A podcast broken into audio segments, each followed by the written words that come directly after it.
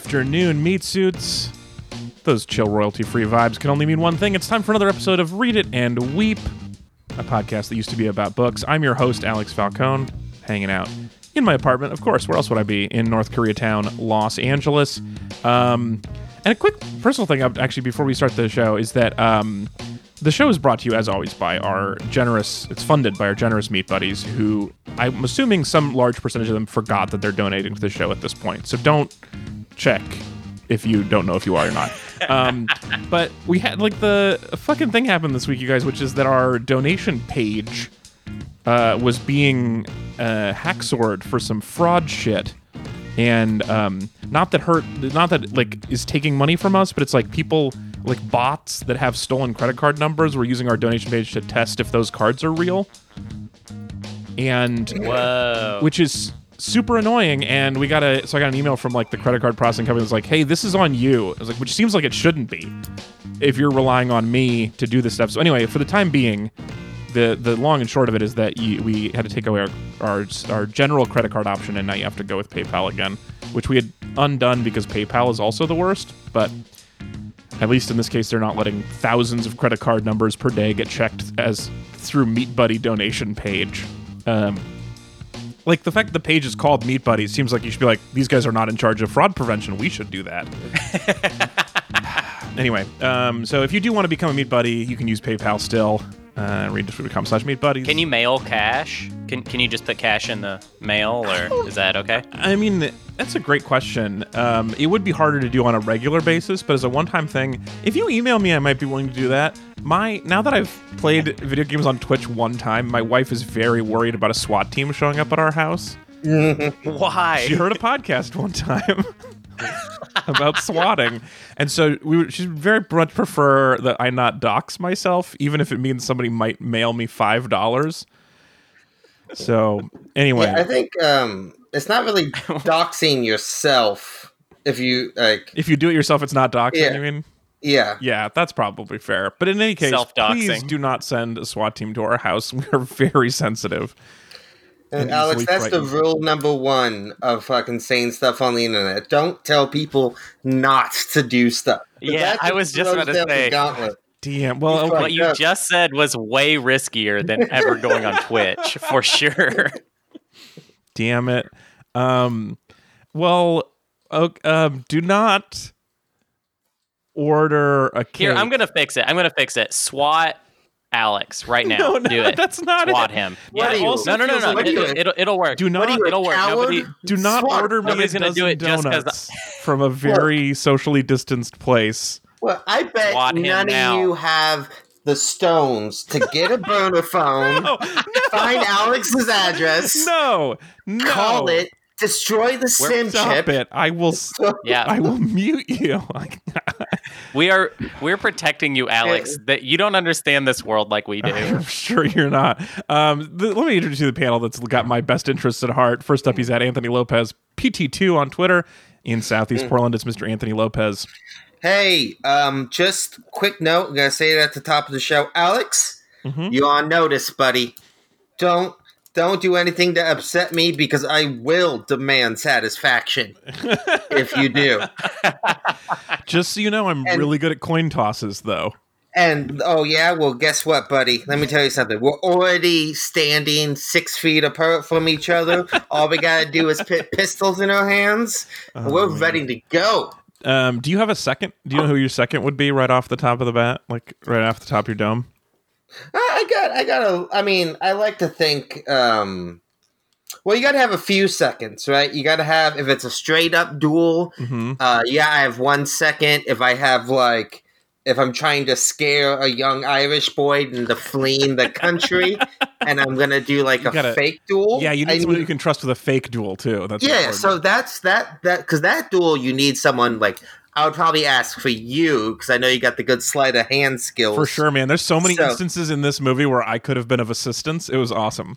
yeah, so I mean, definitely like you know, you got to have a different second for the situations. I but yeah, I like to think I, I spent the few. better part of a year in high school learning how to fake a coin toss. So if, especially because the last duel in this movie, it was basically like if you win the coin toss, you get to kill the other man for free. Um, it really seems like it would have come down to that skill. So just like I can I can win a coin toss 99 times out of 100. So Well, you got to think as well. You know, it's not just winning the coin toss; it's also then shooting someone with guns that are about as accurate as like. Yeah, with crummy, Yeah, like shitty shoot, guns. you remember like, when you would do like pieces of paper through a straw in middle school. Sure, like, sure. Those Good are more reliable than uh, the little muskets they had back in the I don't time. think that makes me comfortable with dueling, but it does help a little bit. Um, the other person uh, here who's the podcast second, um, he's at Hunbun on Letterboxd in uh, Bopo, neighborhood Yeah. of Portland. It's Mr. Hunter Donaldson. yeah, I haven't had my Popeyes yet. I'll get it. Okay, it's a little early. so in would the you say that your your day is between Popeyes right now? Yeah. Oh yeah. Oh yeah. My week is between Popeyes. um, so let's get before we get into the show. Actually, let's talk a little bit about what else we watched this week. Um, which I'm going to do a non uh, a non movie just because I'm curious. You guys, have you been watching The Last Dance? a No. lot Not of people yet. are, but it doesn't seem like your things. Well, I I'm a big documentary guy, uh, and I love like we've been kind of lucky the past few years of getting really good critically acclaimed documentaries that even Yeah. if you don't know much about them like i'm not talking about like necessarily like tiger king but like last year or the year before that uh, oj made in america was Yeah. phenomenal Yeah, that was Uh, also but- ESPN, wasn't it?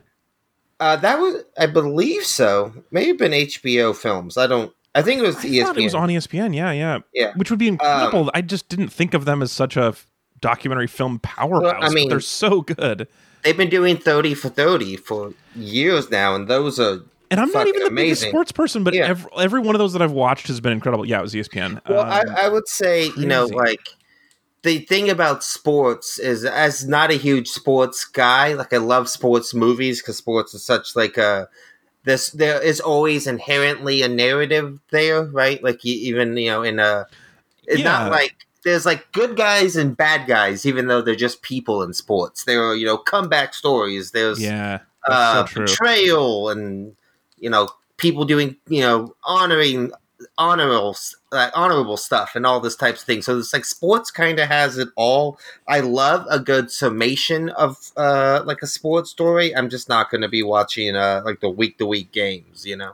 Yeah, I I enjoy. Uh, I I would say I'm more sportsy than you two, but um, still pretty low on the sports level. But and I really like honestly, even though we were like the right age to catch part of it, I missed out on on Michael Jordan almost entirely.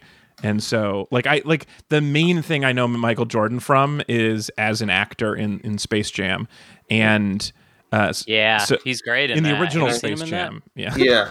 Yeah. I'm uh I personally try to model my fashion on Michael Jordan, uh, just because he is a fashion icon.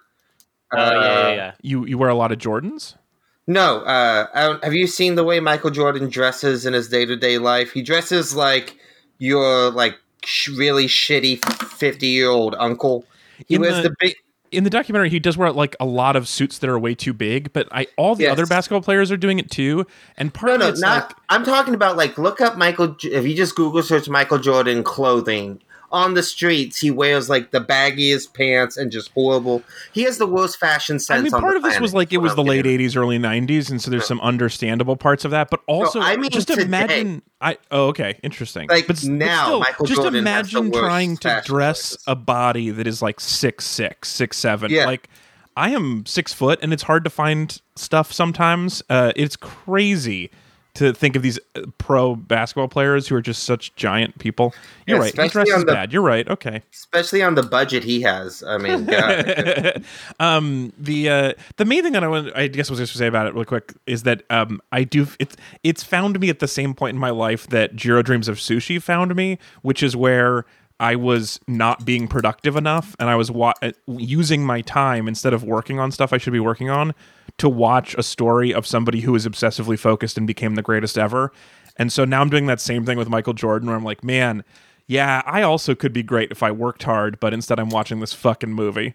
So Yeah, been- well, I mean, you can also be great if you were great. like super degrading. Thankfully, you. You're not like super mean to us and abusive and like Yeah. won't let us leave until we have the perfect jokes. Which I mean, honestly, If you had that, the podcast might be better. But thank God you're not, because It would I be yeah, really interesting Yeah. if we actually like if I pushed myself Dang. and us at all. Um, I Did you guys ever hear about how Space Jam was going to have a sequel called Skate Jam with Tony Hawk no, but that's the- rad. as the sports guy? Yeah, that's what it was going to be. So we fucked up. I man. am Well, excited to see. LeBron though in it. I can't wait for that. Also, I did rewatch Space Jam like a month or two ago because it popped up on Netflix, and it is not great.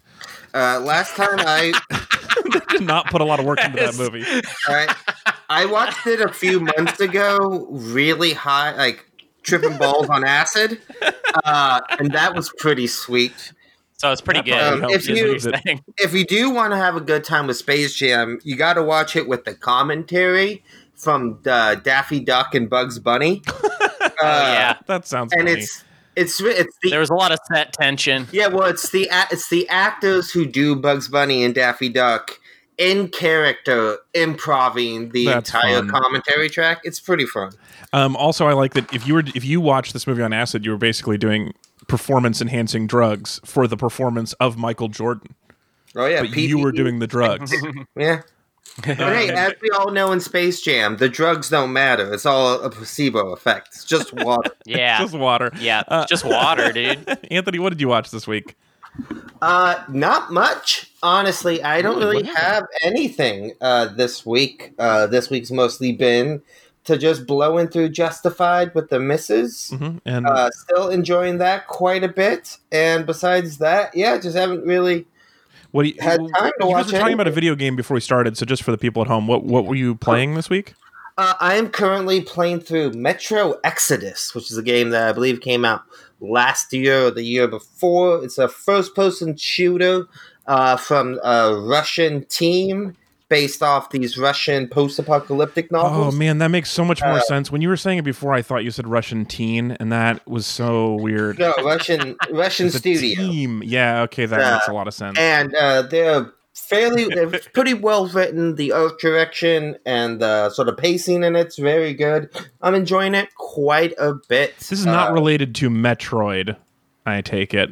No i wish No. i was playing a new metroid game that would be real dope Man, if Uh, Metroid but- turned into this like realistic snow shooter game, that would be a weird turn. hey man metro uh, 4 is supposed to be coming out like next year so maybe it will be who knows Hunter, what have you been watching this week?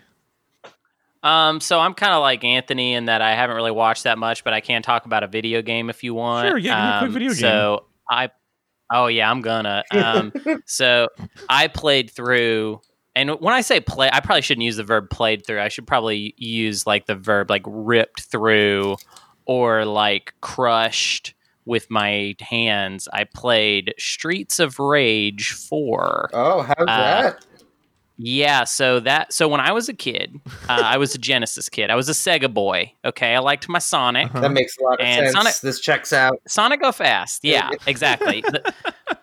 Um, cool contrarian people were Genesis kids, and then like you know regular dweebs were Nintendo kids. hey man I, however, did have both, so I don't even. Wait. I just call myself a Sega. So just kid, a quick it's Google of this. This looks kind of like Street Fighter. Is that what it's related to? So slightly different genre, Oh, okay. um, Alex. But I'll I'll school you real quick. Um, so there, so Street Fighter is a fighting game, Yes. and Streets of Rage is a beat 'em up. So now that I've Ah. explained that, we can just move forward. It's That's- like Um, the, so the you know the Teenage Mutant Ninja Turtle game from when you were a kid. Actually, yeah, everyone there you played that. Yeah, yeah, yeah. Imagine that and Street Fighter had a baby, Okay, and that's Yeah. basically where we're at. That's fun. yeah, so it's very 80s. Um, it's got like a lot of really really good tunes in it, and it just feels like a sequel to this game, like a proper sequel to a game that I I played the butt off of Streets of Rage 2 and 3, especially 3 because it had a, a boxing kangaroo you could play as, nice. um, who just makes a, a cameo appearance in Streets, Streets of Rage 4. Uh, you actually can't play as the kangaroo, which would be my only complaint. Uh, that's the only complaint, though. Um, yeah, I agree. Mean, super fun. You cannot play as the kangaroo, and that's something you could in earlier games. That is insane Yeah. to me. it is kind of you weird. I, I will say in, in this produ- production. in the well, I can think of some pretty good reasons why actually when it comes to like just like treatment of animals Yeah, and fair. stuff. But uh, Yeah, because No, it would just you be a lot of the uh, kangaroo, so you're the animal is treating other people. It's different. Yeah, it could. It. I think it's. I, I think it's kind of. I don't know. It's a soup they maybe didn't want to swim in. you know what I mean? yeah. That's a perfect yeah. metaphor. Um, right. um, but no, uh, if you like beat 'em up games, if you played any of those style of games when you were a kid and you were curious as to like if Streets of Rage 4 has the goods, I am telling you right now, it does 100%. Uh, I have a question my for you, Hunter. Yeah. What if the Yeah. um, sort of the opposite of the person you just uh, so recommended it to, seen as the side scroller beat 'em up, it's kind of a I don't want to say a dead genre, but it's certainly one of the ones that No, has fallen by the it's pretty dead. wayside in popularity.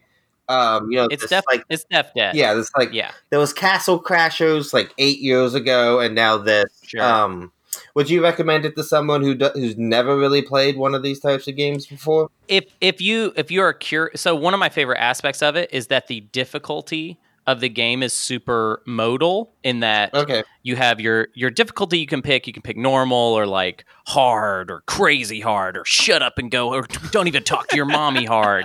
Uh, you can those are your like your difficulty levels you can pick. But also once you've picked a difficulty level let's say like a level is too hard for you you can just give yourself an extra life on the next run. It's just so much so it's like you know maybe maybe you're playing normal and normal gets kind of hard for a second instead of going down to easy and like hurting yourself and making yourself feel like a dumb dumb loser pants you just give yourself Yeah. one extra life and maybe you can do it this time and i love that approach i think that's really smart it's something that i think a lot of people would have liked games like that better back in the day if they were a little more friendly um, but Yeah. yeah. so i would say if you have any curiosity at all it's definitely worth checking out. if you have- cool.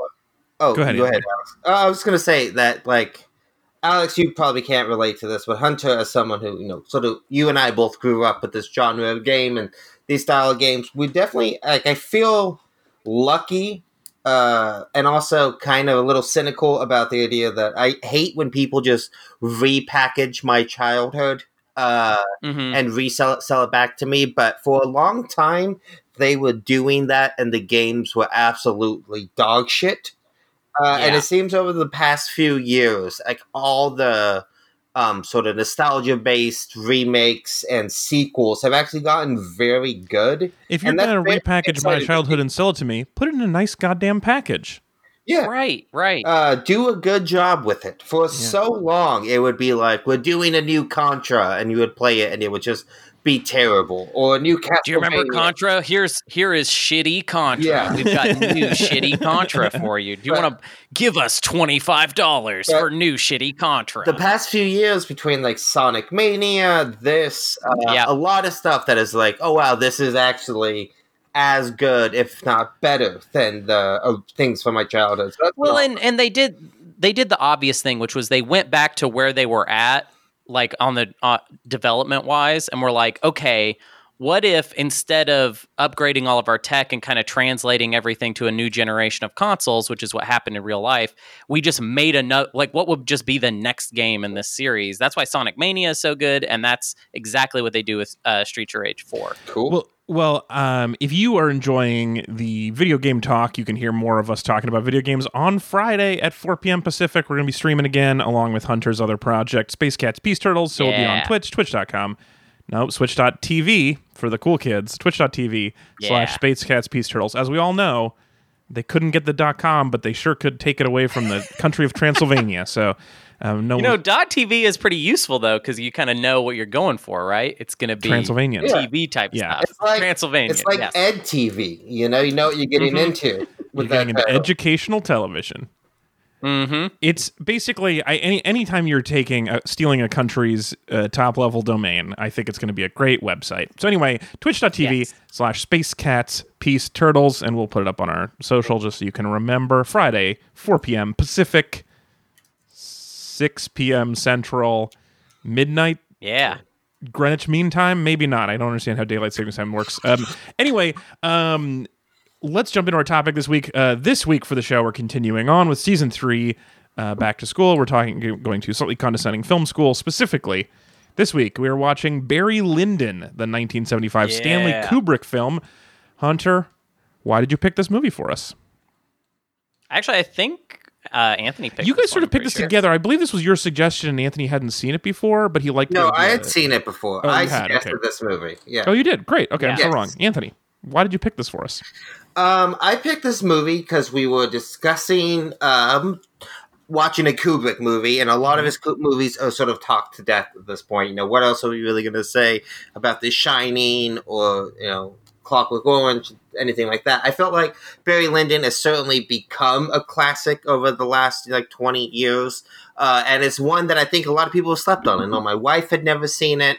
I know you had never seen it. I'd never Um, heard of it. yeah, it is. I had never seen pictures of anything like it. It this was uh, it was a big surprise.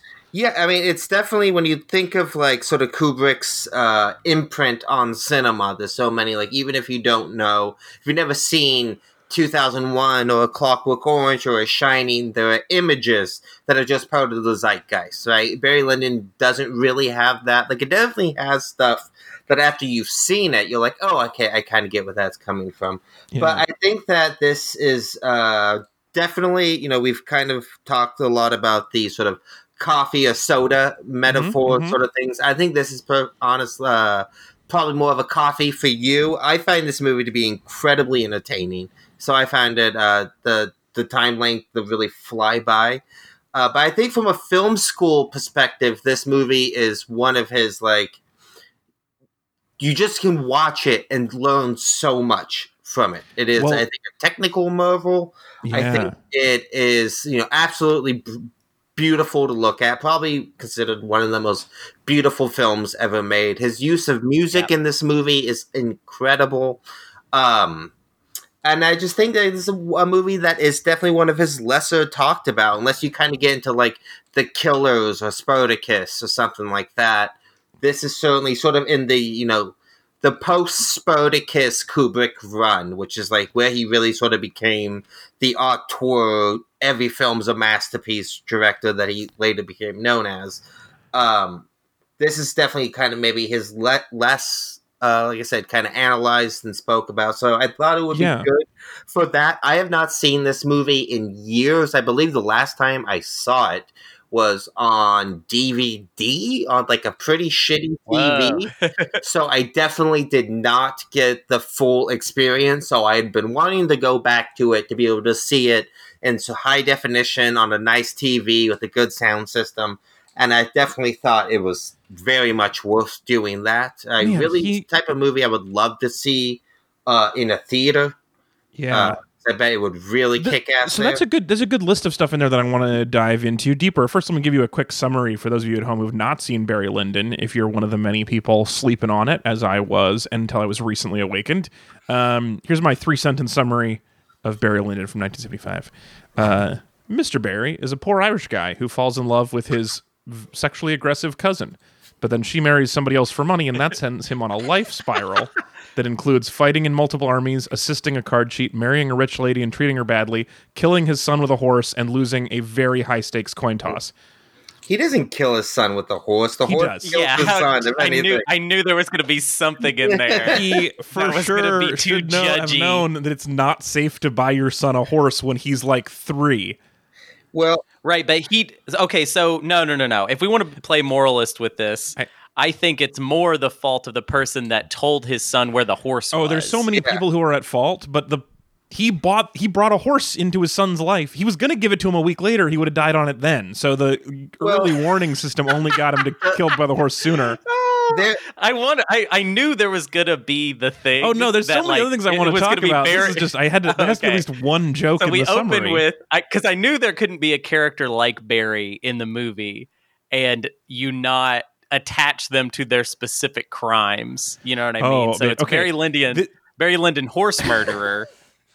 Child. which I son murderer. He definitely Yeah. did not. The horse is fine. Um, so he mur- murder by horse. Murder okay, by Barry horse, Lyndon, yes. murder by horse. right. Um, but no, I think he's actually like a really interesting character because then later he could murder his other son, chooses not to. So it's kind of a fun. does he want to murder sons or not? You know, he murdered the son he likes. Let the son he hates live. It's very strange. Right. Um, Um, Uh-huh. Yeah, I personally, I, I did. It was fun because I mean, I don't know I don't any of us have much experience with Ryan O'Neal as an actor. He's certainly no, but it was delightful because I thought sure it was Ryan Reynolds for a long time, and then he was actually still named Ryan, so that was fun. Yeah. He does look Um, kind of like Ryan Reynolds. Sure, bit, yeah, I bit see. it. puffier in the face, but yeah, I can Yeah. see that. Um, but it was sort of strange because he is, you know, this movie is uh, very cold and distant, like most Kubrick films, uh, and he's he plays it very kind of stoic and you know uh, emotionally empty for most of the movie, and that feels very much like a directorial choice.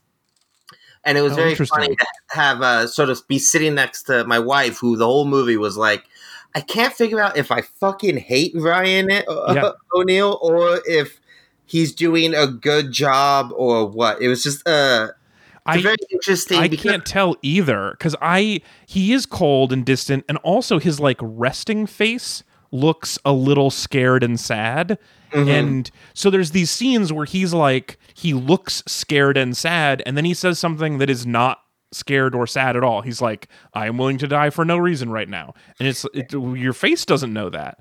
Yeah, it's Um, just because I've never seen like Love Story or anything else that he's been in. I have nothing to compare him to in terms of what is like normal performances Yeah. would be like, you know? Um, so um, let's jump into some questions here for our main segment, No Stupid Questions. So, Anthony, you laid a lot of things that I want to go into deeper, but the first thing was something that you mentioned last week you haven't mentioned yet today, which is uh, tell me about them lenses. You Yeah, promised there uh, would be some good mhm. lens talk today. Yeah. Let me hear so, about it. uh, you know, one of this movie's sort of this it's a little bit exaggerated, but you know, one of the movie's sort of claim to fame is that it, ha- it uses almost no uh, electronic lights. That's not exactly true. That's what a lot of people say. Oh, okay. Um, so you know, with most films, you have lighting rigs and stuff like that. With this movie, uh, he used because Stanley Kubrick developed a very close relationship with NASA because he faked the moon landing for them. um, okay. no, uh, that's a joke. Uh, a lot of people do. A lot of people do believe that. I don't know if you know that. Um, yeah, yeah, yeah, Not yeah, yeah. smart people, but yeah, some people do. There's a people who whole are smart in other things and not in that one thing, I guess. There's a whole terrible documentary about Yeah. Kubrick theories. Um, but uh, so they used the lenses that NASA developed to film the moon landing because of such low light there. Uh, so he took Oh, these No shit. He took these camera photograph lenses, still photograph lenses, had them specially modified to fit cameras, which I love. That's one of my favorite things about film in general is that there's like you get these fa- super fancy NASA lenses, and it's like uh, these don't fit normal ass cameras. No, of course like, not.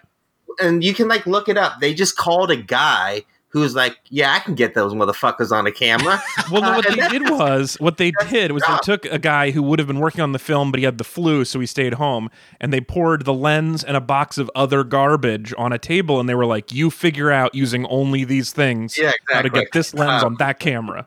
Here's a nail file and a camera and a very priceless lens. Go at it. Um, so what they did, so this movie does, there is like um, you know, almost all the exterior shots were shot without lighting. Um, which is really kind of goes to the land, beautiful, you know, Victorian era painting aesthetic this movie has. So don't don't roll past this because I want to I, I want to understand this better. So like, is that something that if I didn't know it, I could tell right away? Because I sort of I guess with outdoor shots, I sort of assume you have to use the sky. Hmm. Most well, of I the mean, time. I mean, honestly, if you like, do you, have you ever seen like, um, like I forget what they're called, but like the fake suns that they use in movies, like oh, I they- have yes. They, they I've can, seen shoot TV shows at- setting up in my neighborhood before. yeah, they can shoot at night with these giant balls of light that Yeah. will make it look like Right. day, right? Um, so there's a lot of that kind of stuff, and Kubrick is someone who is a incredible perfectionist. You know, he will spend forever lining up his shot, but in this movie, he kind of couldn't do that, and would have to kind of wait for the Irish weather, which changes all the time. Yeah. Uh, so you know the exterior shots are definitely you know a lot of movies have done that kind of stuff before. It's mostly the interior candlelit shots that you know in most movies you would have lighting rigs and stuff like that to get uh, very specific sort of lights. But in this movie, because of the lenses they would have, and if you look very close, you can kind of tell all the candles in the movie are like four wick candles. Uh, just because Yeah, they needed them to get ton enough. of candles everywhere. Yeah, but there's also they're not normal candles, right? They all have four wicks in them, Yeah. so that they can generate enough light to light up the scenes. But all the Oh, scenes in the movie were lit that way. There is some light from outside, like electronic lights they set up with like gels and everything to match what the outside light was. But that's just because you're filming all day. You you can't really depend. There's on so many that. giant ass candles in this movie that Yes. I was positive he was going to murder his son by leaving the candles burning overnight and burning the house down with his son in it. No. I thought Uh, for sure he was going to Manchester by the Sea his kid, but he did not. Right. It's not no. He kills him Um, with a horse. I, I want to ask Alex a question real quick. Um, Alex, Yes, uh, sure. how did you feel about like this lighting? Is very um, like how did you feel this lighting stacks up against other maybe kind of similar movies? Well, you know, I don't think about lighting very often. It's one of those uh, parts of a film that I think is like pretty invisible to me most of the time. Yeah. Um, I did well, and what happened was you mentioned this last week, Anthony, that there was something about lenses and natural light, and so like for ten minutes, I was like, this movie looks weird. This is not what's what is happening here. And then I remember because you're not used to it. You're used to the fake light. Yes. that's the problem. You're not used to someone actually trying to make a movie that looks like uh, like a period piece that just the way the lighting looks is. It reminds me of those colorized World War One photos or whatever you know what I'm talking about. It reminds me of that like a lot. Um, and which is I think the second I connected it to that. I was like, "Oh shit, this is crazy impressive!" Like, yeah, it's you know, it's also one of those things where like every this is you know the the expression every frame of painting gets thrown around a lot, Yeah, but yeah, this yeah. is a Right. movie that is one obviously there are frames that like you can actually compare the uh, Victorian painting Kubrick based it off. Like that happens throughout the movie. Oh, interesting. Because I um, did notice that that was something that just like seemed a little odd for a second, where I was like, "Man, there's a lot of people in the background just staring off into the distance." There's a lot of these setups where it's like, Yeah. "What are these people at the table just ignoring this fight happening around them?" And then I remembered you said the thing about paintings, and I was like, "Oh, this must be a painting." So I, I guess I was I was cheating a little bit by having that, but once I remembered I had been told that, I thought it looked super cool. But Yeah, before that, I thought, does this look kind of like a phone video instead of a like a um, a DSLR video or something? Like it looks a little bit it, because it looks too natural. It looks not as what I'm used to movies looking like. It looks more like what the world looks like. Yeah, I mean, in a lot of ways, it was a direct response to like Kubrick thought was like, you know, most period films look like movies shot today, but just people in costumes, right? Because they can't. Right. And before this, it was literally impossible to capture a scene that would be lit only by candles. You just, yeah, yeah, the yeah. technology did not exist. But his moon camera. Um, well, another thing, actually, that's such a cool thing to say. Like, there was so basically what you're saying was he was trying to make the imagery, not not the imagery, the image itself, the photography look period. In addition to the costumes and the setting being period costumes, and setting. it's trying to like look like a different time of film, which is really fun because there's that line near the end, at the end where um, after all the stuff is he decides to go back to Ireland and the narrator says like we didn't have the means to follow him back to Ireland and figure out what he got up to yeah. as as if as if the this is all like a documentary at the time and they were like look Right, we'd love yeah. to get on this boat with our huge camera equipment from 60s space program but we can't because it's too But expensive there's no way we can't. Well, that I, I want to throw out a name real quick just for our Employee of the Week segment, just because we have been talking about this a lot and we have yet to bring up his name. John Alcott, uh, who did lighting for 2001 and essentially came up with the idea of like, hey, you could do natural lighting this way. Which is almost like where the whole project kind of sprang forth from. And Oh, John Alcott went from being a lighting person to being uh, uh, Kubrick's cinematographer for quite a few movies. I think A Clockwork Orange. I think it's a lot of the movies of uh, Yeah, this era. Shining. And then I think John Alcott died shortly after. One, uh, whenever he stopped. very very well earned i mean all four of this movie's academy awards are incredibly well earned this um, movie had four academy awards yeah set design Mhm. costume design score and cinematography the score in this movie is this not more how is this not a movie i hear about more often I, I mean it's i think it's a part of it like if any uh, if any other filmmaker made this movie, it would be one of his most talked about. But with Kubrick, when you have like he made thirteen movies, and you know five of them are some of the most talked about and analyzed movies of all time, that it's like it kind of falls by the Right. wayside a little bit, just in you know just the Just bandwidth that people outdoing have. himself. Yeah, just for you know every single one of his movies being such a striking. Well, also, I think it's genre too a little bit. I think you know period dramas are just don't they don't get stuck in the in the. uh I don't know. I, I would like name another movie like Barry Lyndon that is like super well known. yeah, I mean, It's kind of hard. Well, I feel like. I mean, um, the only thing I can think is like Terrence Malick's The New World, right? And even that has kind of fallen by the wayside in terms of it yeah, more that's like a popular. much lesser known Yeah. Terrence Malick. I was going to say, than- like, w- like is Downton Abbey kind of in the same? It's a different time period, but it's like a period drama. It's a TV show, obviously, but it's Sure, like- I, I'd say genre, genre it's Yeah. close. Time time period itself, it is. Right, but right, right. Genre and also is similar. the fact that this movie came from like you know one of the Kubrick's the type of director with a lot of legends around him, but like you know people constantly refer to like one of the great unmade films is Kubrick's Napoleon movie, which was like a huge Oh. passion ah. project he spent years developing and then they like another Napoleon movie came out and didn't do very well so they wouldn't let him make it. So he was like well Oh, I just man. spent all this time researching this period so let me make a cheaper one. And that's how Barry Lyndon came to be. But I imagine so if this, this was is- like and, the, and the technology the technology side of it too that's what is so great about every kubrick movie is there is always like a very real story that he has a passion to tell and then some sort of technological breakthrough that is also that just goes so neatly with the story Mhm. So I yeah, that's so interesting because we're talking about um, uh, technology a lot two weeks ago, three weeks ago now, um, when we were talking about um, Terminator and and um, Avatar and such. And there's a way that it felt feels to me like like sometimes technology feels annoying, and in this case, it's like he was doing something. He was using this technology to do something really cool and interesting that he couldn't do before. Uh, Yeah, well, I mean, Kubrick's all wasn't like he, you know, he's kind of in that realm of like every generation. There's like one director who has no business being like a household name whose movies make a lot of money.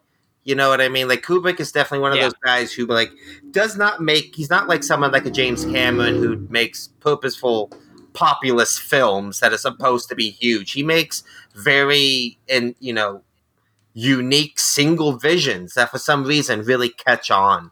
Um, so I, it's easier, I think, to uh, sort of like uh, embrace the technological aspects and find them cooler, rather rather than if he was like doing innovation and trying to like make everyone happy from five year olds to grandmas. You know, like someone like Cameron does. Um, uh, I had wanted to ask ask you a question, Alex, about Yeah. um did you so one of my favorite things about Barry Lyndon is I, I obviously think it's a beautiful movie and I think it's it's so singular in its vision, but to me it's also I think it probably I don't want to say it's his funniest movie because I think like Doctor Strangelove is like laugh out loud hilarious. Yeah, well this one's funny. not right and is actually a comedy Yeah. like this is Yeah. not like a laugh out loud hilarious movie, but I think this movie is like a fuck that's funny. Like Yeah. just Oh, the yeah, yeah. constantly in the juxtaposition. One, I like. I'm a big.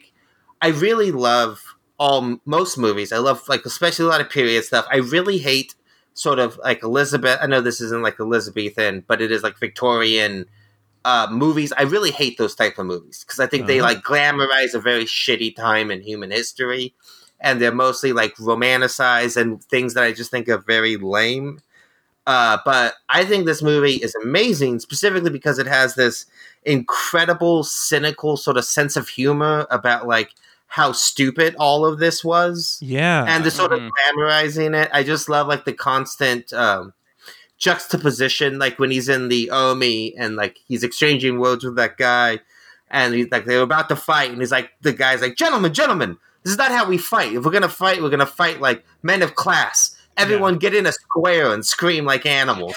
yeah. Or, Yeah. or like uh, when the sun is that like gives square the thing cracked me up so much where they're, they're like they made a boxing ring out of their bodies Yeah, well and actually right. actually before that he insults this other soldier and the soldier this big brutish soldier is immediately going to settle this argument and his nearest weapon he grabs is a whole bench bench. Yeah, he picks up Uh, an entire fucking bench t- as his fighting tool and that i laughed many many times at this movie yeah. I think uh, especially just the mocking and sort of the the taking down of the idea of you know high class and low class. Uh, I think this movie does that so well, uh, and it does it mostly by like juxtaposing like uh, one scene followed by another, which is I think a really great thing to show throughout the movie. Like um, the scene when Barry Lyndon is like trying to be, get a title, and he's trying to impress people, and he's like looking at this art. And he's just an idiot who doesn't know what he's talking about. So he's like, right, looking, right. he's looking at this painting that you can't see, yeah and he's just like, "Oh, I love the way the Otis uses blue." And the guy's like, "Yeah, yeah, cool. Uh, anyway, you want to buy it?" yeah And then immediately the next scene is like the king comes in, and it's like the same exact shot, but it's with how the king sees him is how he was seeing the painting, you Uh-huh. know.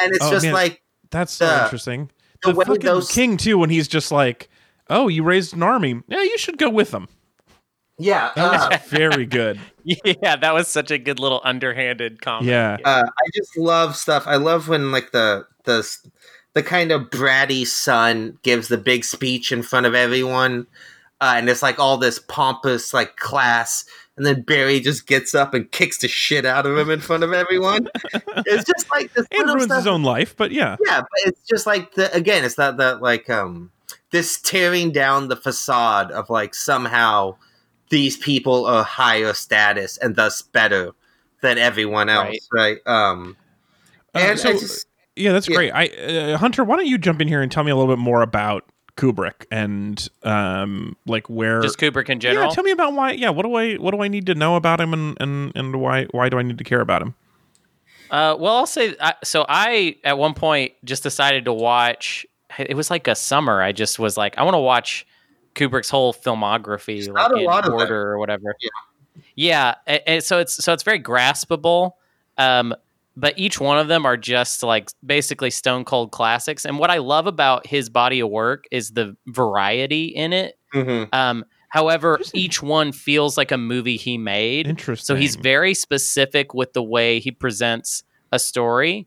Um, and like the tone and everything all has this like consistent notes that it hits.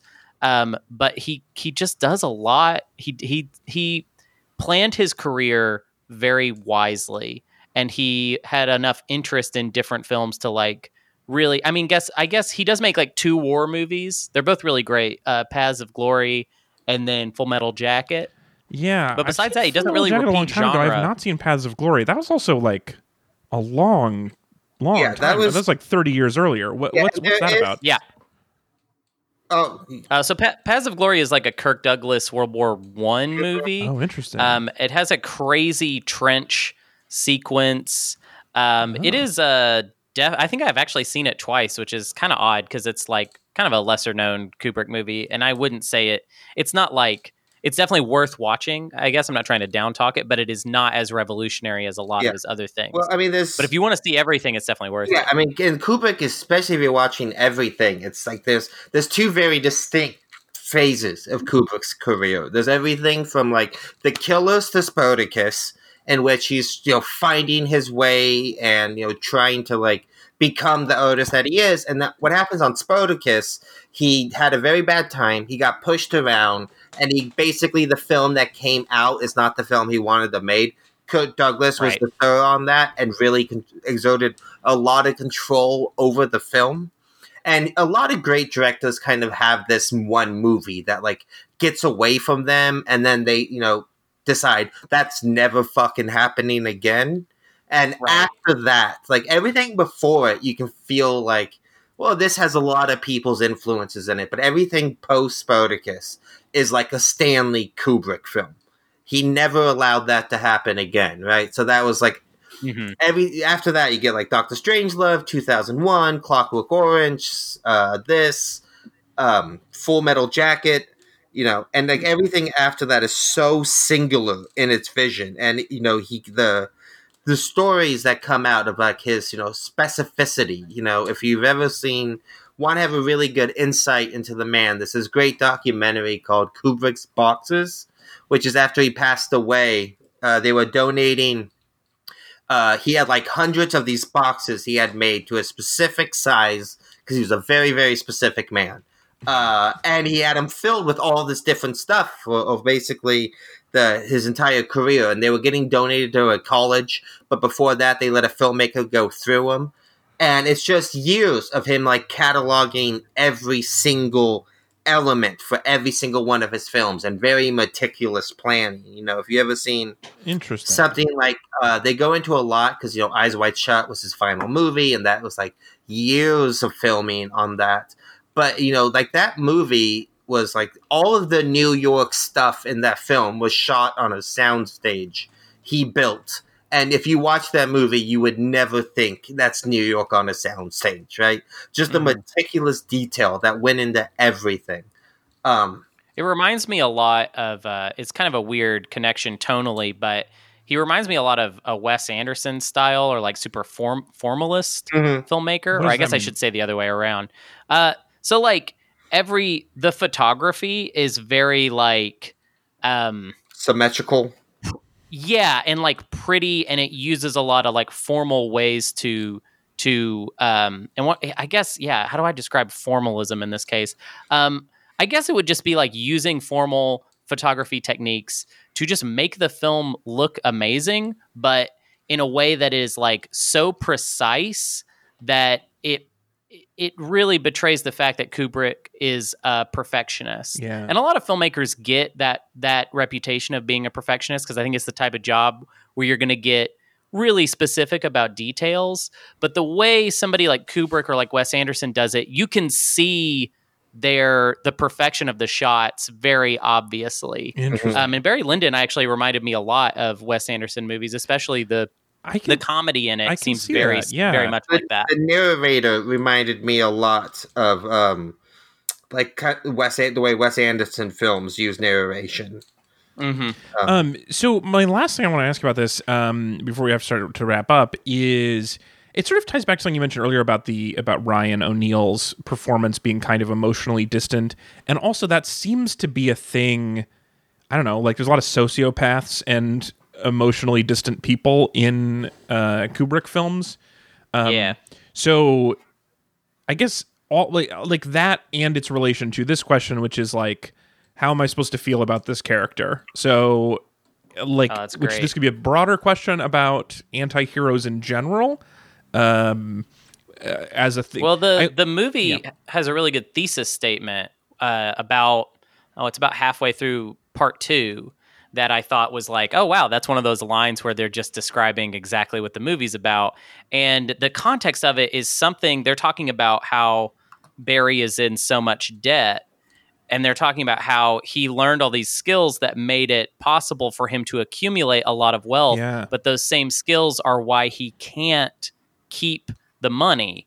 And what I mean to say is that that line uh, is, I think, if you read that deeper, I would say that is exactly what the entire movie is about. All of the stuff that this guy learns from the cruel world that he is born into teaches him some very bad and nasty lessons that make him successful, but they can't lead to him being a happy or whole person, basically there's and to me it's like a really good class movie in Yeah, that way Well, to me, I was reading uh, Roger Ebert's review of this movie that he did years after it came out, and there's this one paragraph that I really enjoy. Um, where it's like the film has the arrogance of genius, never mind its budget or its perfectionism and its 300 day shooting schedules. How many directors would have had Kubrick's confidence in taking this ultimately inconsequential story of a man's rise and fall and realizing it in a style that dictates our attitude towards it. We don't simply see Kubrick's movie, we see it in the frame of mind he insists on. Unless we're so close to the notion of directorial styles that the whole thing just seems like a beautiful extravagance, which it is. There's no other way to see Barry than the way Kubrick sees it um, Interesting. and I really like that. Like I feel like the you know the cold detachedness is like you know this movie is a type of movie that is it uses very little close up. Most of the stuff is shot in either like very wide shots or starting on something very close and zooming out till we're so Mhm. far away. Um, it's Hmm. also the type of movie that the narrator spoils stuff well ahead of it happening Yeah. so that you're not surprised when it does, right? It is yeah, like you know, the narrator is like ostensibly in this and of this time, and so it's before spoiler culture really got out of control. yeah, he's also is like it doesn't matter, right? This this man is completely inconsequential to like life or anything. This is just a guy climbing the status and falling back down it. Um, I really like that part about about class. I think that's a really interesting part of this movie. Especially there's this one thing.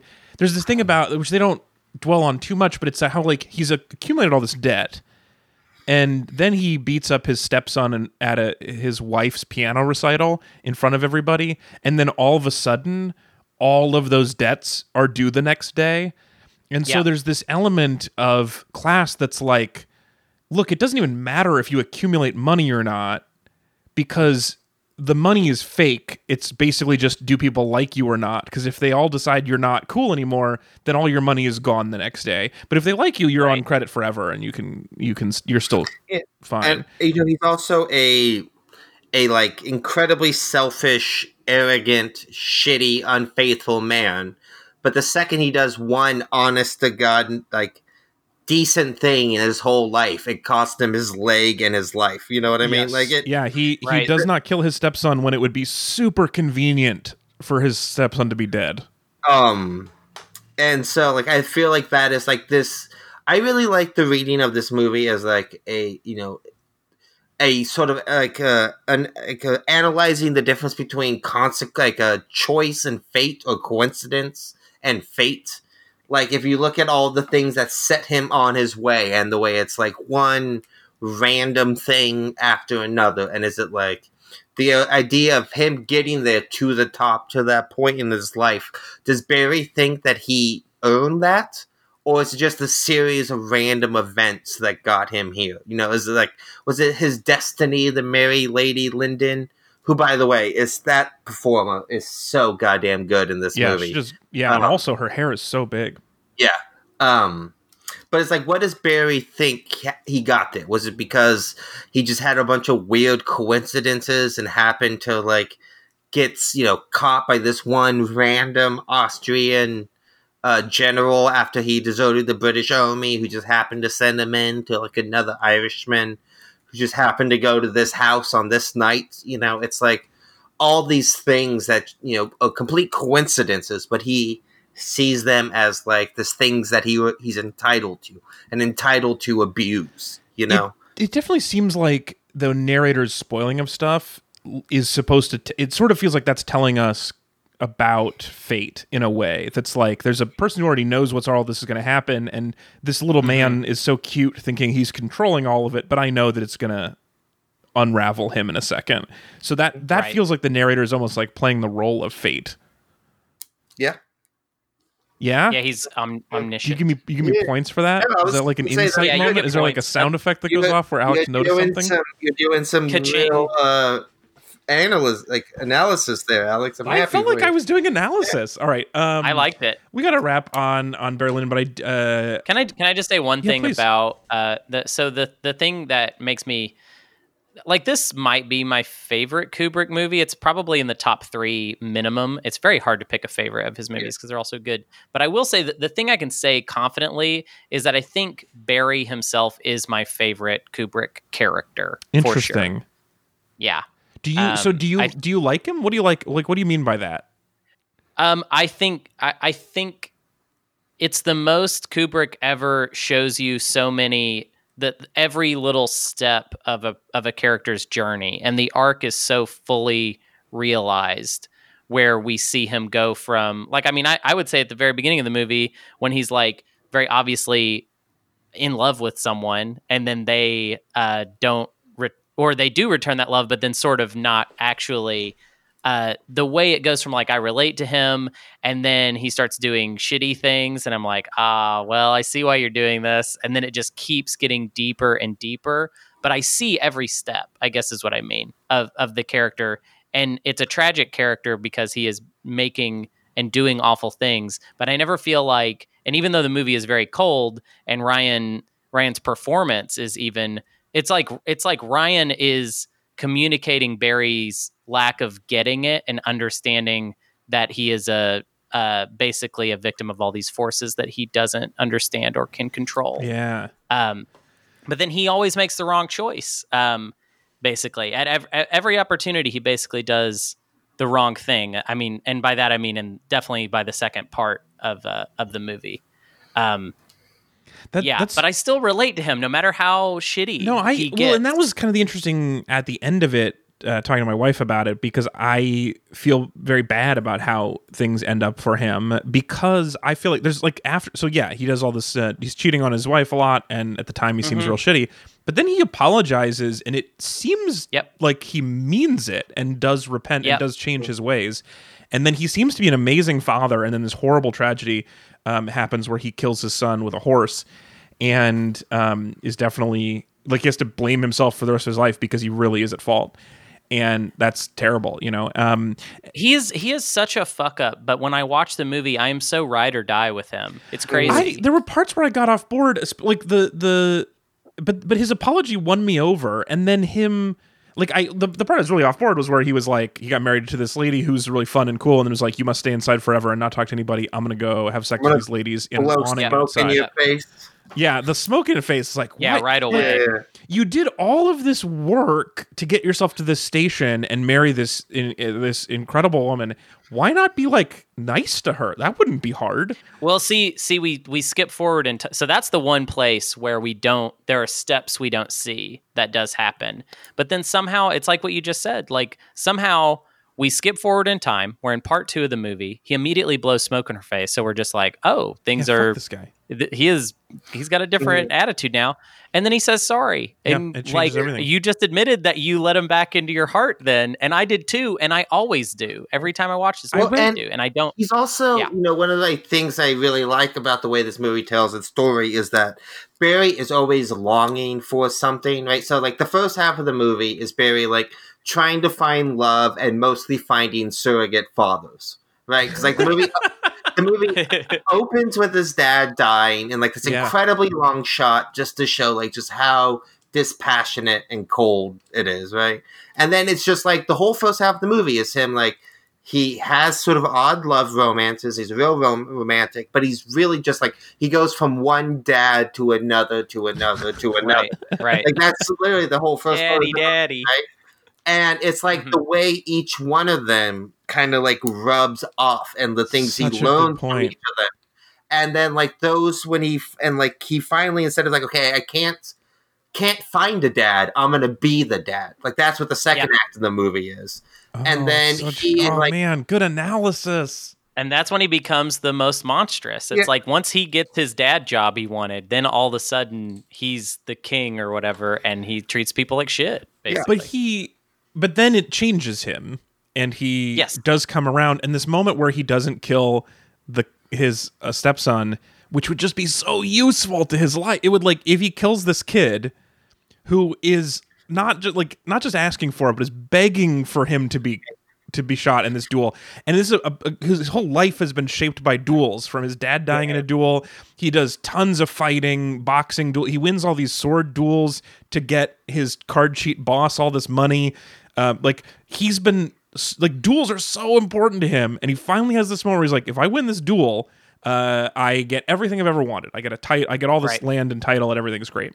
And then he was like, "Ah, but I can't shoot this kid."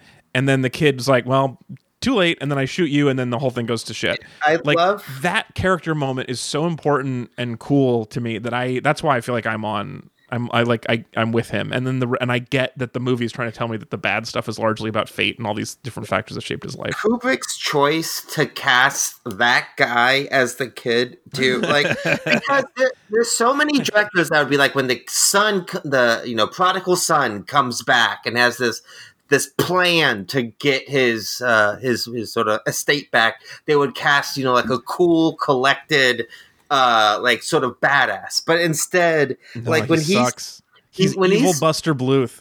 yeah, when he's Yeah. walking into like uh, one of my favorite shots in this whole movie is that that like gentleman's club that is just like the party ended hours ago and everyone's just sleeping in Uh-huh. it.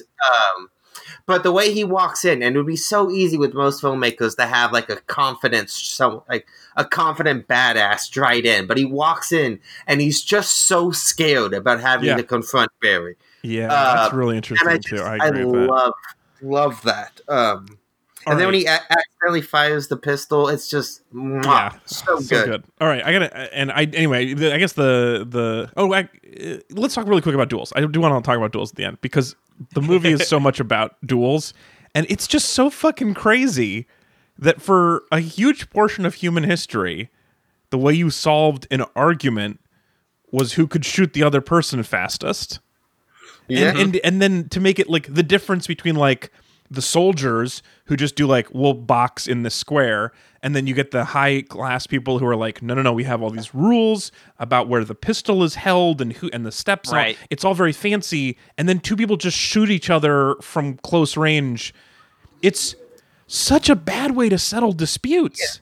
And I, I think that's uh, one of the brilliant things about like what I was saying earlier, the sort of juxtaposition of like showing how stupid this is. yes and like this is this class this is what sure. we're talking. This is these are the people we talk about as like the height of elegance. I think the movie does the same thing with uh, dancing very early on when the general who stills his cousin is doing just the stupidest high um dance you've ever Yeah. seen.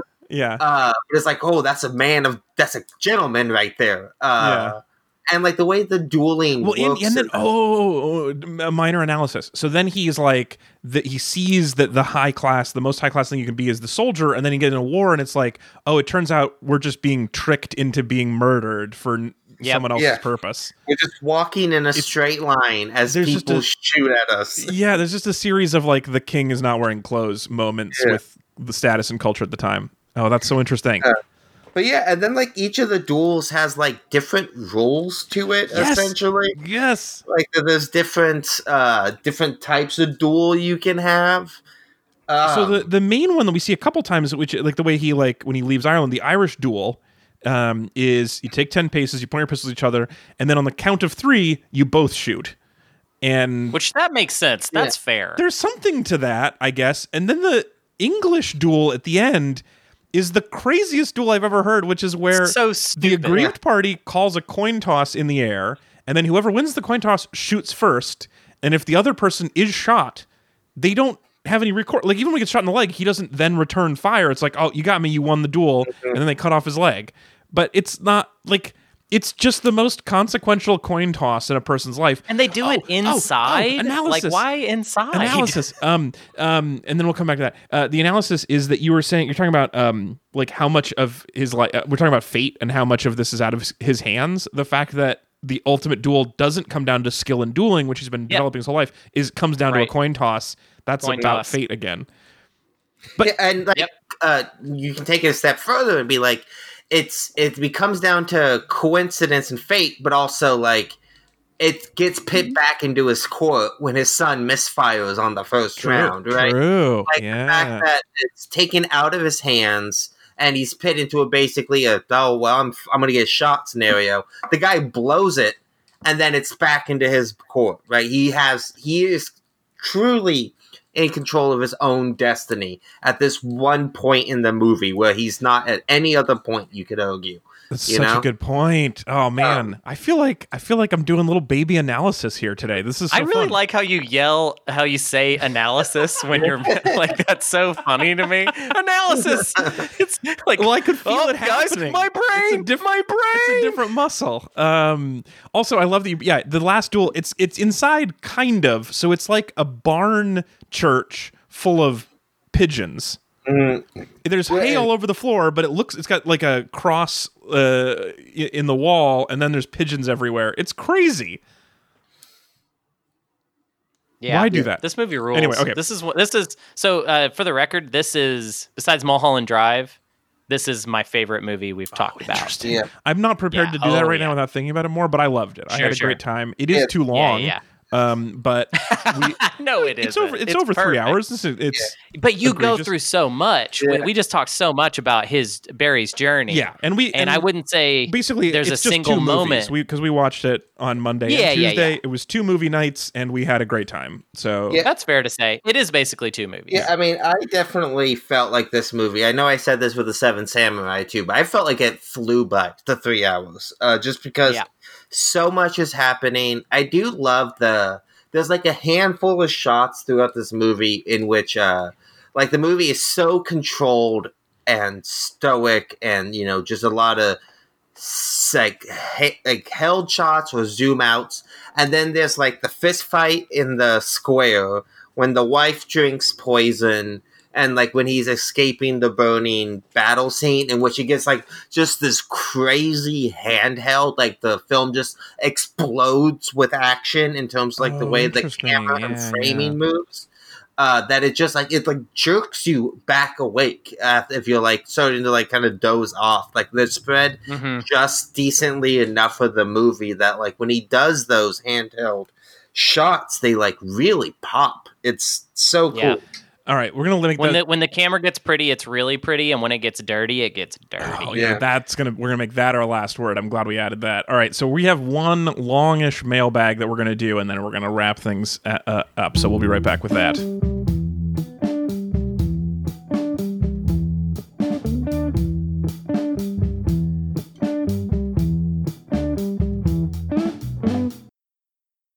All right, so this is it's even generous to call this mailbag because this is some of the laziest uh, mail uh, that we've gotten Oh yeah. um, which is just a tweet with a uh, that's uh, assigned me some reading on Wikipedia. Uh, didn't even give me the TLDR, but at disorderly on Twitter um, uh, assigned me the reading of the Wikipedia page about uh, motion picture censorship in America. We talked about this a couple weeks ago, and none of us Oh, yeah. knew a ton about it. We did some like live googling, which is such great radio. Um, but I did, I took, I took a hint, and I did, I did some reading. So I'm going to fill you in with some some information. Um, Ooh, I love it. In a new segment of the show that I'm going to call Wiki Hole. Um, so here's my wiki hole on the motion picture production code. Um, so one of the, the key things about censorship of American movies that's really interesting is that to me is that it's not government enforced; it's all self enforced. Yes. But it's the kind of self enforced thing where it's like the government's about to do it, so companies are like, no, no, no, no, we'll do it ourselves, so that you don't get to decide how it's done. And I don't know how I always feel about that, but basically, a bunch of states were going to start censoring movies um, because of a 1915 Supreme Court ruling uh, called Mutual Film Corporation versus Industrial Commission of Ohio that ruled that uh, free speech does not count in movies because they are a business and not an art form. And that is such a crazy Supreme Court decision. Uh, right? That's they're like it's purely Yeah. for profit, so it's not art. It's it's it can be used for evil, so you can censor it as much as you That's want. what like Thomas Edison sold film as. Like the like he did not As want people This is a making business, not an art. Yeah, he did not want people making art with it. That's why uh, a big part of why Hollywood is the movie capital. It's because people moved to LA because it was harder for him to sue them when they lived across the country. Uh, Interesting. like that's why all the people who wanted to make real movies moved to Los Angeles. So it would be Out of New York. yeah. So it would be harder for Edison to find out what they were doing and sue them. I Um, appreciate this Supreme Court ruling then for allowing my move to be so much cheaper than if I had to go to New York. Um, I will point out um, for people who are, uh, if you're if you're interested in that, uh, that's no longer the case. Obviously, in 1952, the Supreme Court had another case called Joseph Burstyn versus uh, Inc. versus Wilson that ruled that movies can be art and not just a business, so they are speech, and that happened. Uh, so it took there was like 35 years where movies were not art, and then again they were given First Amendment art privileges. Um, so the but so they're trying to avoid all these states' laws about censorship. So the movie industry decided like we're going to do our own self censoring. So they hired a former postmaster general uh, for Warren Harding, who you, uh, William H. Hays, you may know as the Hays Code. Um, I don't know if that's a job that qualifies you to be in charge of what's allowed to be in art. Is that you were like head of the post office, but It's fun. So here's some d- Hey, stamp, stamps are art, so there you go. That's true. That is true. Um, and also business because they're worth money. It's like literally you're buying real paintings. So It's the same thing. so the uh, the original uh, Hays uh, code had like uh, some don'ts and some be carefuls. So let me. I just want to give you some highlights of the don'ts. So one, you can't uh, no uh, profanity, especially anything uh, that has to do with using the Lord's name in vain. Um, obviously, no sexual perversion or even inference of sexual perversion. No white slavery um, no sexual relationships between races, no children's sex organs, and no ridicule of the clergy. It's a crazy balls list. And that's not all of them. There's the order more. of it, I think. What? That that really got me. It's the order of it. Well, yeah. So those are not really all of the, me. the eleven don'ts. Those are like five, but just I read them in, and they are in order. But um, I was being selective. But the because you also can't show childbirth. It's just a fascinating collection of like, well, yeah, sure, no children's sex organs. That makes perfect sense. I appreciate that. Uh-huh. And then um, no ridicule of the clergy. It's like, well, okay, I kind of see. This feels sort of like the clergy wrote this one in particular.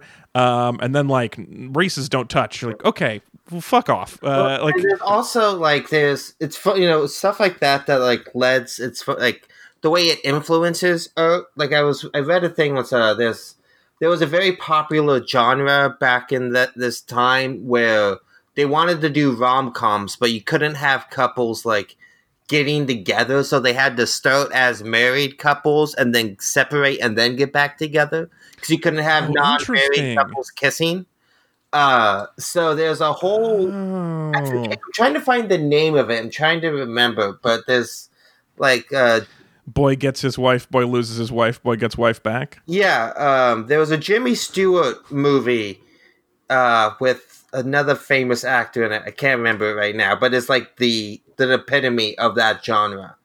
Um That's so interesting. So in general, there's a couple things that I learned that are like, oh, that actually did cause some interesting decisions, and it's not worth it. so it's interesting, and there are some good things not worth it. Um, in the Hays Code, there are also a bunch of things to be careful about, and here's just a very small selection out of a long list. But um, uh, safe cracking and dynamiting of trains. Um, so you can uh, do that, but you can't do it with too much description, so that an idiot would learn how to do those things. Um, you can't show methods of smuggling for the same reason, and you also can't show sympathy towards criminals. mhm. So there's like, it's not just like about things that are like horrible to see, but also like I just don't want anyone to get the wrong ideas or learn something they shouldn't. Um, which I think is still like the the detailed methods of crimes is something that you probably would be restricted on now by your lawyers because they're worried about you being sued, not because like there's stories Yeah. of like like with like Fight Club or something that he put like really good instructions for making napalm, and they were like, you shouldn't do that. Um, Um, but there's also so like this is lies. also like you know why Batman doesn't kill people was because they had a similar thing like this in comic books. Oh, Comic. Yeah, comic interesting. book. Like Batman used to kill people, and then they had a they did the same thing. The, Well- comics code came around, and they made Great news, because Ben Affleck brought it back. You're also not allowed to have scenes. Uh, you, you were supposed to be careful about scenes um, that have to do with law enforcement, and you certainly can't do any kissing uh, that seems excessive or where one one character is particularly heavy. And I assume that doesn't mean wait. I assume it means like horny. Uh, but they couldn't even say it in their own terms. Anyway, so that was the Hays Code, and then uh, uh, that that was for a couple years, and then in 1929, the Code, the real the Code, came out, which is written by a Jesuit priest, and basically was like, look, this is going to be censorship of movies, but also we're going to do some strong Catholic values in here, um, and so like things like like Betty Boop changed from being a flapper to wearing an old fashioned housewives skirt after the code. Um, another famous code influence was Casablanca, uh, because of the, you can't show uh, people uh, consummating an adulterous affair. So that's why at the end of the movie, Rick like has to be noble and leaves because he can't stay and have sex with his girlfriend. that makes sense. Uh, which is an interesting ending again, but not worth it. Um, also interesting. There was a war, uh, time where the Warner Brothers wanted to make a film about Nazi concentration camps, but the one of the things you couldn't do in the code was um, belittle in other countries' uh, government or beliefs, and so they were like, you can't make fun of Nazis. It's showing them in an unfavorable light in other countries' institutions and prominent people, I mean- and so there were like no anti-Nazi films Yeah, for many years. That's why uh, um, the guy who made the great Charlie Chaplin had to self-finance the Great Dictator because no one would allow him to Oh, make it. interesting, Uh, and it's interesting. uh, what the movie I was thinking of was Philadelphia Story, and the genre was a comedy of remarriage. Oh, Uh, yeah, apparently there was a lot of those in the 30 and 40s. It's it- so interesting. And then, so the end of this wiki hole is that uh, that code was from like the uh, late 20s until the 50s, where it's basically run by one guy who was like very passionate about all this thing and was very strong. And then the system started to weaken for a bunch of reasons that had to do with like, well, the Supreme Court saying that movies are art, and then also like competition with television. And um, also, sort of interestingly, um, the studios used to own all the movie theaters, and then was, that was stopped by antitrust and so it changed their dominance of uh, and their control. Um, and that's interesting because I just saw an article yesterday about Amazon potentially buying a bunch of movie theaters. So uh, turns out trust is cool again. Um, all the antitrust is over. Anyway, and then in the 60s, they switched over to the MPA rating system that we know now. And that's my wiki hole, you guys. which is also The Wiki not a Hole. great organization. If you ever No, they still are the worst. know anything about the MPAA, they are very, very weird. Uh, Yeah, and the, I mean, I I just know that uh, their rating system seems bad Yeah. in a lot of ways, and uh, I haven't seen it does seem like in a long time, but there's a very good documentary. At least I remember it being good, called "This Film Is Not Yet Rated," which goes. Oh, I do remember hearing about that, um, but I never watched it. how you know, like no one knows who rates movies. Like it's a secret society. Essentially, it's not a public knowledge who's on the board. Uh, Oh, but yeah, interesting. they get to decide what all the movie ratings are for the entire country. They decide for all of us. So weird. Uh, it- that is super weird. Uh, anyway, that's my wiki hole. If you have uh, more reading assignments for me, I will usually not do them, but in this case, I thought, you know what, I have a little bit of time today, and I ought to at least know what's actually going on. Can since we- you just one more time for me say that's my wiki hole? That's my wiki hole. Thank you. and it's a it's a deep one. So get in there, everybody. Get in the get in my wiki hole. Everybody climb into Alex's wiki hole. All right, everybody. That is it for our show. we will be back again next week. Uh, next week, your homework Oh, big- assignment. big week. We're talking about this is Hunter's choice this next week because we're going to be watching the 2001 film "In the Mood for Love," and we'll Yes. talk a lot more about why. But give us the brief uh, teaser. Well, we are celebrating the 20th anniversary of the movie releasing in uh, at the Cannes Film Festival.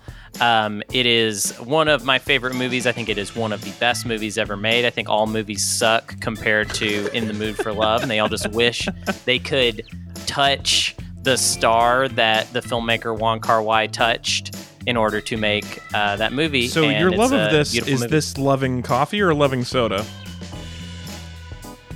I'm sorry, Alex. This is going to be some coffee, my man. But oh man, okay. Ugh. Because I hadn't heard of it, and that made me worried that it was maybe coffee. Yeah, it's coffee. Um, but Okay. but it's sexy good coffee. Oh, okay. I can do sexy Yeah. coffee. Um, yeah. Oh, great. All right. Well, all that and more coming up next week. Be sure to tu- tune in if you like either video games or hanging out with us or both uh, on Friday.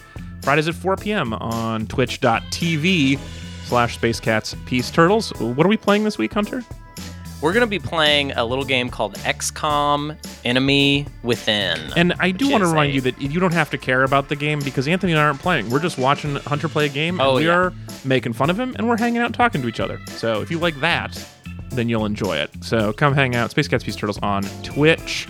And continue to send us feedback, uh, especially love. Email podcast at read-weep.com. And thank you to our Meat Buddies for sponsoring. Thanks for being here, Anthony Lopez. Great talking to you, buddy. Uh, this was awesome. I'm really glad we did this, and I cannot wait to finally get around to seeing "In the Mood for Love." So I'm really, I Really I could, but I won't wait. Um, and thanks for being here at Hunbun on Letterboxd.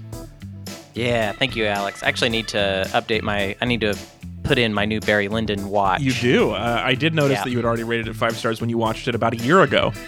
Mhm. So this is a recent rewatch.